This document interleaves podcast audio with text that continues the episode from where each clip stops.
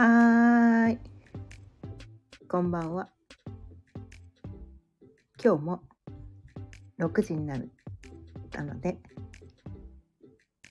ちょいわろうかんの夕飲みほろ酔いトーク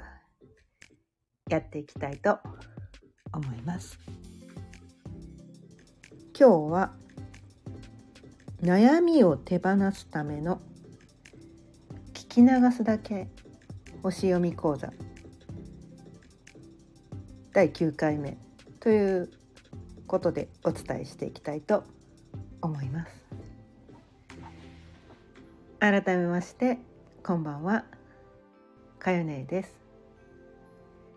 毎日夕方6時からだいたい15分前後、その日のテーマを決めて気づきのヒントをお伝えしています。ということでね、この音声をね、たびたび聞いてくださっている方はあれって思った人もいるかもしれないし、いないかもしれないんだけど、1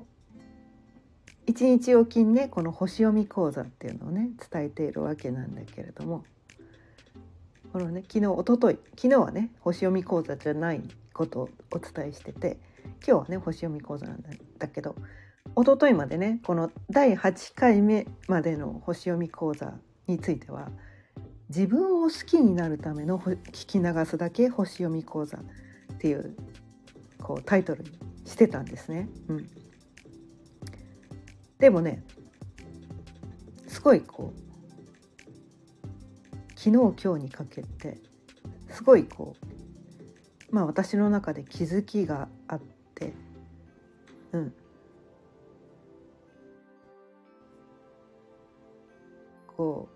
自分を好きになる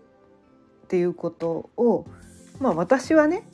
私自身は、過去の私は自分のことが大嫌いだったから、きっとこのね、自分を好きになりたいっていう人がこの世の中にはものすごい数の人がいるんじゃないかっていうふうに思って、このね題名にしてみたんだけど、でも意外と自分が好きになるためのって言っちゃうと、いや私好きだしっていう人の方が多いのかなっていうふうに思って、それよりはね、この悩みを手放すための聞き流すだけの方がたくさんの人に聞いてもらえるんじゃないかなって思ったから、ちょっとねタイトル変えてみました。伝えたい内容はね、全く同じことを伝えます。タイトルが変わるだけですね。どっちも同じことなんですよ。ただね、私がね、自分好きになったらめっちゃ生きるのが楽になるよっていうことを伝えたい。これ私のエゴですね。エゴでね、みんな自分を好きになった方がいいよって、自分嫌いな人ね、自分責めとかね、自己否定とかして、自分が嫌いな人が自分好きになってくれればいいなって思ったけど、でも意外と自分嫌いな人の方が少ないのかなって思ってね、ちょっと書いてみました。で、その前々回までね伝えてたこの星読みの内容っていうのが、そのね、宇宙の中には、宇宙っていうかね、太陽系ですね。太陽系の天体、ね、星読みで伝えてる天体っていうのは、この太陽系にあるすべてのお星様のことを言ってるわけではないんですね。で、段階があってね、初歩的な基礎的なことしかこの講座ではお伝えしてないから、そこでお伝えしていることっていうのは、このね、水金地火木土天海冥っていうね、なんかそういう、いわゆるメインの太陽系のメインの惑星と月と太陽っていうね、そこら辺がメインのことになってくるから、そこについて自分の中にね、それぞれの天体の影響を受けて、で、自分が生まれた時にそれぞれの天体が何座にあったのかっていうことで、その人の個性っていうのがいろんな現れ方をするよっていうのね、日々お伝えしているわけなんだけれども、で前々回までお伝えしたのがね、おさらいをすると月、ね、自分の中にその月星座の要素っていうのがあって、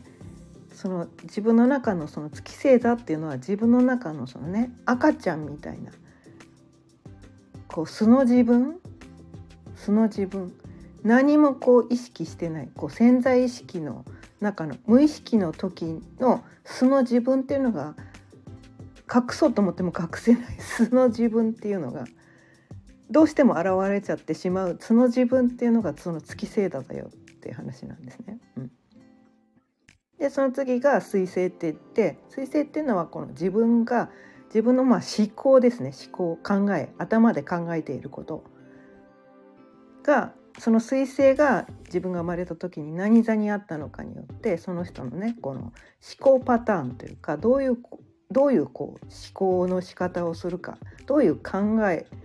を抱きがちかとかね、あとはどういうお仕事ね、仕事とか、思考だからね、お仕事ってやっぱり思考を使ってるわけなんですよね。無意識でやってないと思うんですね、お仕事って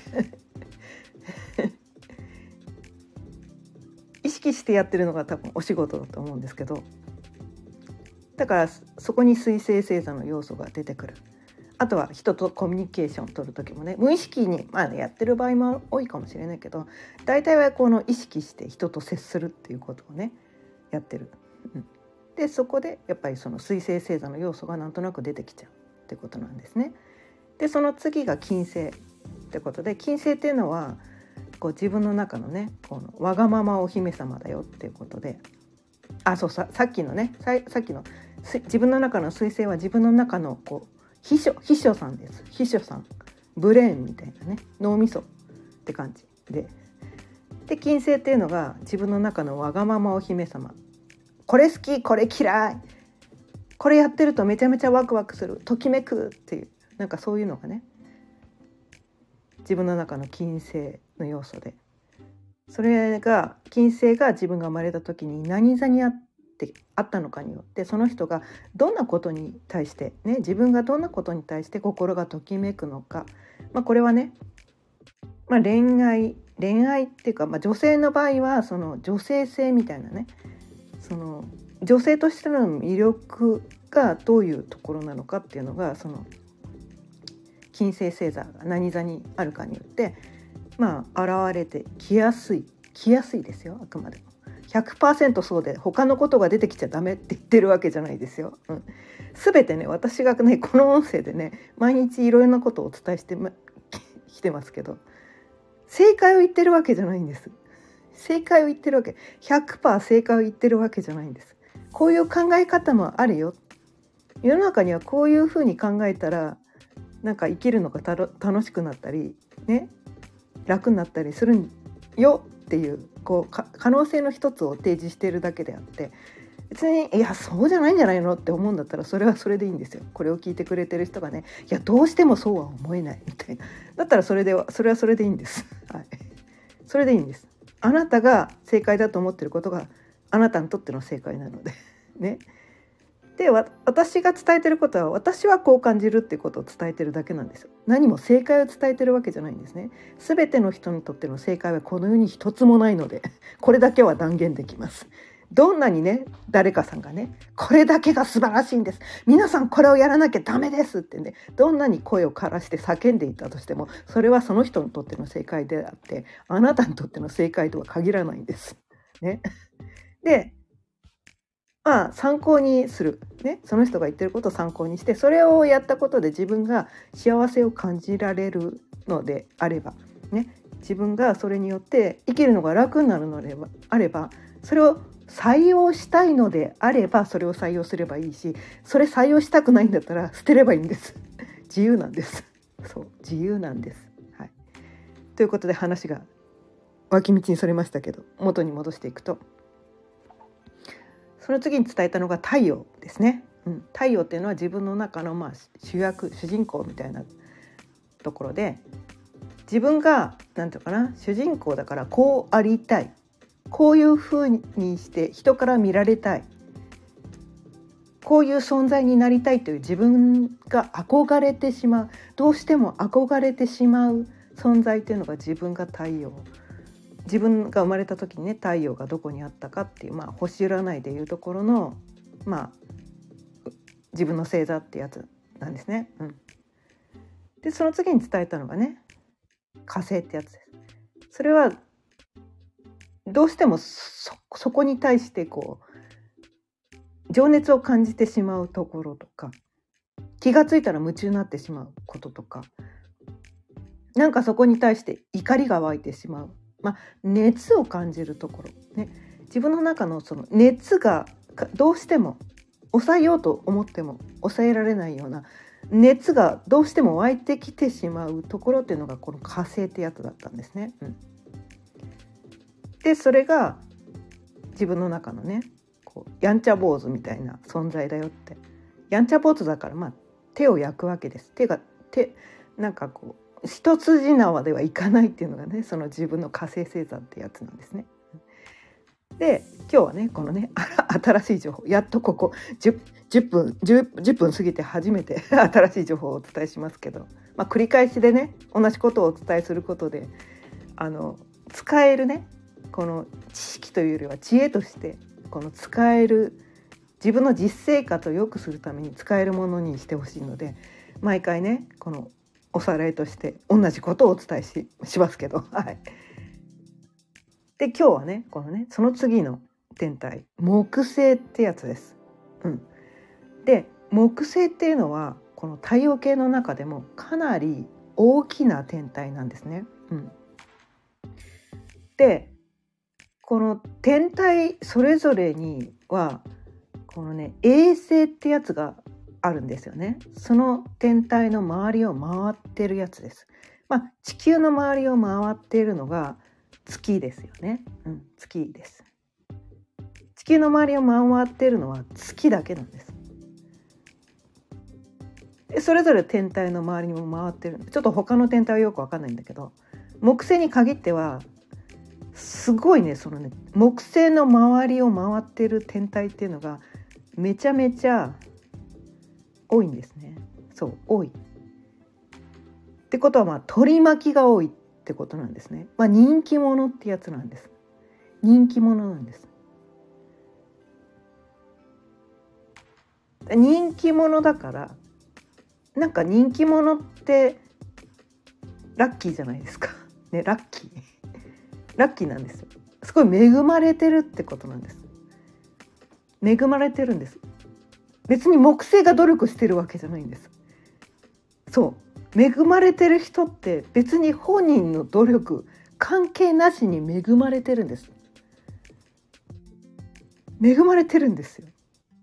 それが自分の中の木星星座。木星が何座にあるかによって、自分がね、全くそこに対して何の努力もしてないけれども、なんか恵まれてる。なんか知らんけど、そこは何の努力もしてないけど、なんかできちゃってる、なんならやりすぎちゃってる、できすぎちゃってるっていう、こう過ぎるっていうね、過ぎる、ちょっとなんか過ぎちゃって鼻につくとか、そのくらいの要素、恵まれすぎちゃって他の人から羨ましがられるとか、なんかこう恵まれすぎちゃって妬みの対象になるとか、嫉妬の対象になるとか、なんかそういう部分っていうのが自分の中のね、この木星星座があるところなんですね、うん、その要素っていうのがね。でもこう私たちってこうね、自分が恵まれていることって、生まれてきた時から何の努力もしてないんですよ。努力もしてないで恵まれていることって気づかないんです。自分が必死こいて頑張って獲得してきた能力っていうのはめちゃめちゃ意識してるから、それが欲しいと思ってそこに対してめちゃめちゃ努力をしてきてるから、すっごい意識してるから、私は頑張ってこれを獲得してきたから、これが私にはできるんですって声を大にして言いたいことなんだけど、でもこのね、木星星座のことって何の努力もしてないんですよ。何の努力もしてない。みんなできんじゃないの？みんなそうなんじゃないの？みたいな。なんかそういうことがこの木星星座の話なんですね。だからみんな気づいてないことがすごく多いんです。で、気づいてないからこそ制御聞いてないんですね。制御が効かないんです。そう、制御聞きにくいんですね。うん、制御が効いてないってやりすぎちゃってるよ。他の人はなんかひょっとしたらそこに対してこうイラッとしてるかもしらんよみたいな。自分がそこに対して恵まれてるのに恵まれてるって気づいてないと、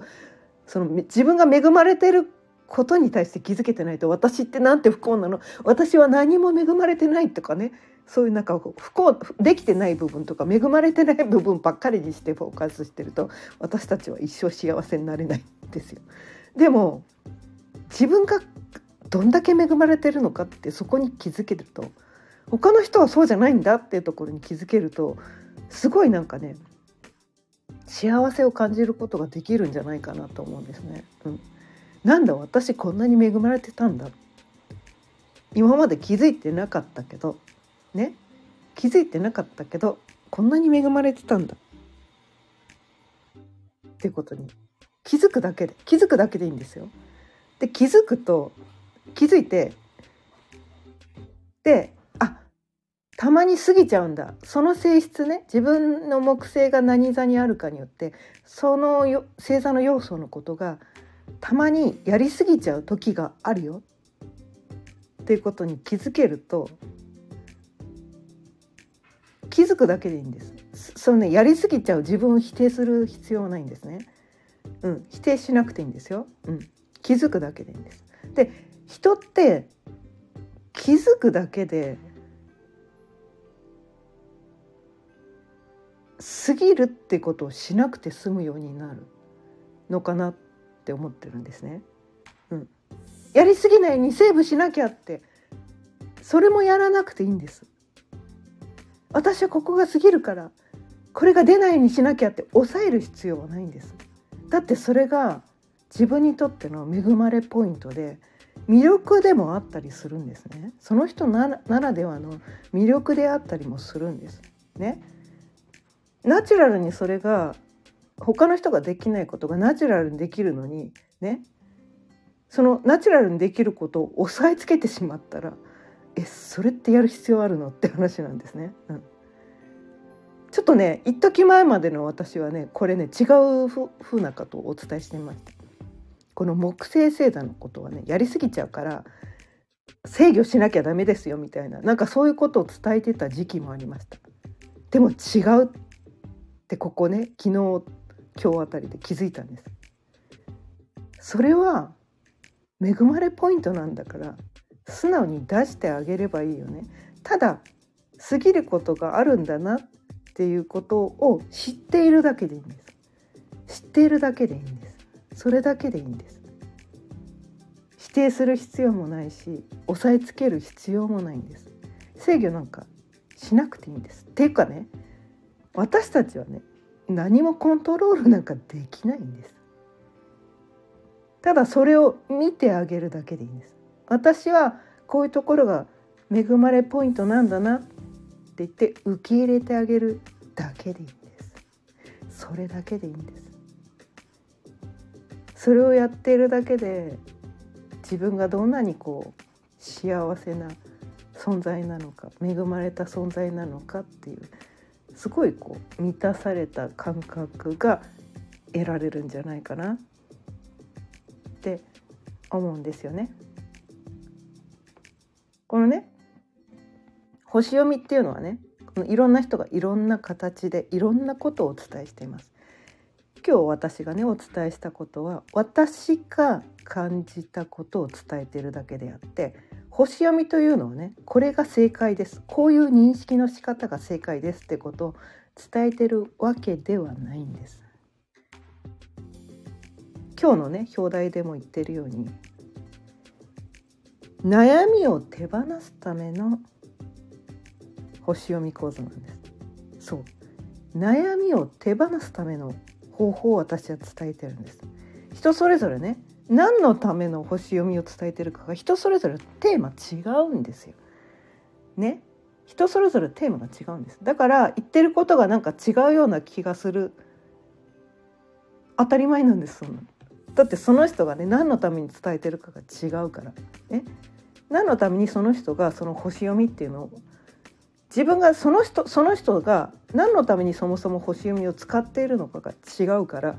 ね、人それぞれねその表現の仕方違うんです。でその人なりの正解をその人が伝えてるだけであって、間違ってる人はこの世に一人もいないんです。一人もいないんです。ただそこに対してこの人の言ってる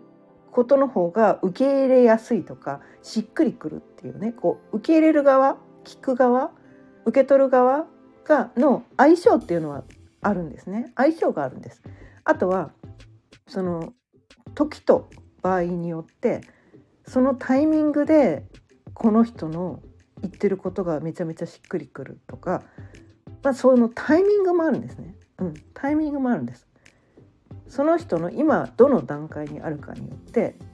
どの人のこの言ってる表現方法が一番しっくりくるかっていうのは変わってくると思うんです。その時々で変わってくるんです。だからいろんなことがいろんな表現をしていて、あ、今はこの人の言ってることなんかしっくりこないなって思ったらその人のことは聞かなくていいんです。で今はこの人の言ってることがしっくりくるなと思ったらその人のこと言うことを採用すればいいだけなんです。本とかね、なんかそういう、情報、取り入れる、自分が取り入れる情報っていうのはしっくりくる自分の感覚だけです。他のねどんなにこう素晴らしいと世の中で言われてる人が何をどう言ってようが、あなたがしっくりこないのならば今あなたがそれを受け入れる時期ではないということなんですね。それぞれねそのタイミングがあるから、受け取る時期、受け取るべき時期っていうのがあるんです。それはもう決まってるんです。決まってる。だから今自分がそれをね受け取れないからといってそういう自分を否定する必要は一切ないんです。あ、今じゃないんだな、今これ聞いてなんかもやっとする、なんか違うって思うんだったらその情報を受け取る必要ないんです。他のねどんなにね他の人がどんなにそれによって私はこれで幸せになったんですってどんなにその他の人が、言ってようが、あなたがしっくりこないのならばあなたが感じてることが全てなんです。あなたが感じてることが全てなんです。あなたがしっくりきていることが全てなんです。ということでね、今日も20分過ぎちゃったけどそろそろ終わりにしていきたいと思います。今日も聞いてくださってありがとうございました。毎日夕方6時からだいたい15分前後、その日のテーマを決めて悩みを手放して楽に生きるための気づきのヒントをお伝えしています。今日の音声を聞いてちょっとでも気づきのヒントが得られたなって思ったりとか、星読みってなんか面白そうとかね、もっと聞いてみたいって思えたとしたらチャンネルのフォローやいいねボタンもぜひよろしくお願いいたします。それではまた明日、さようなら。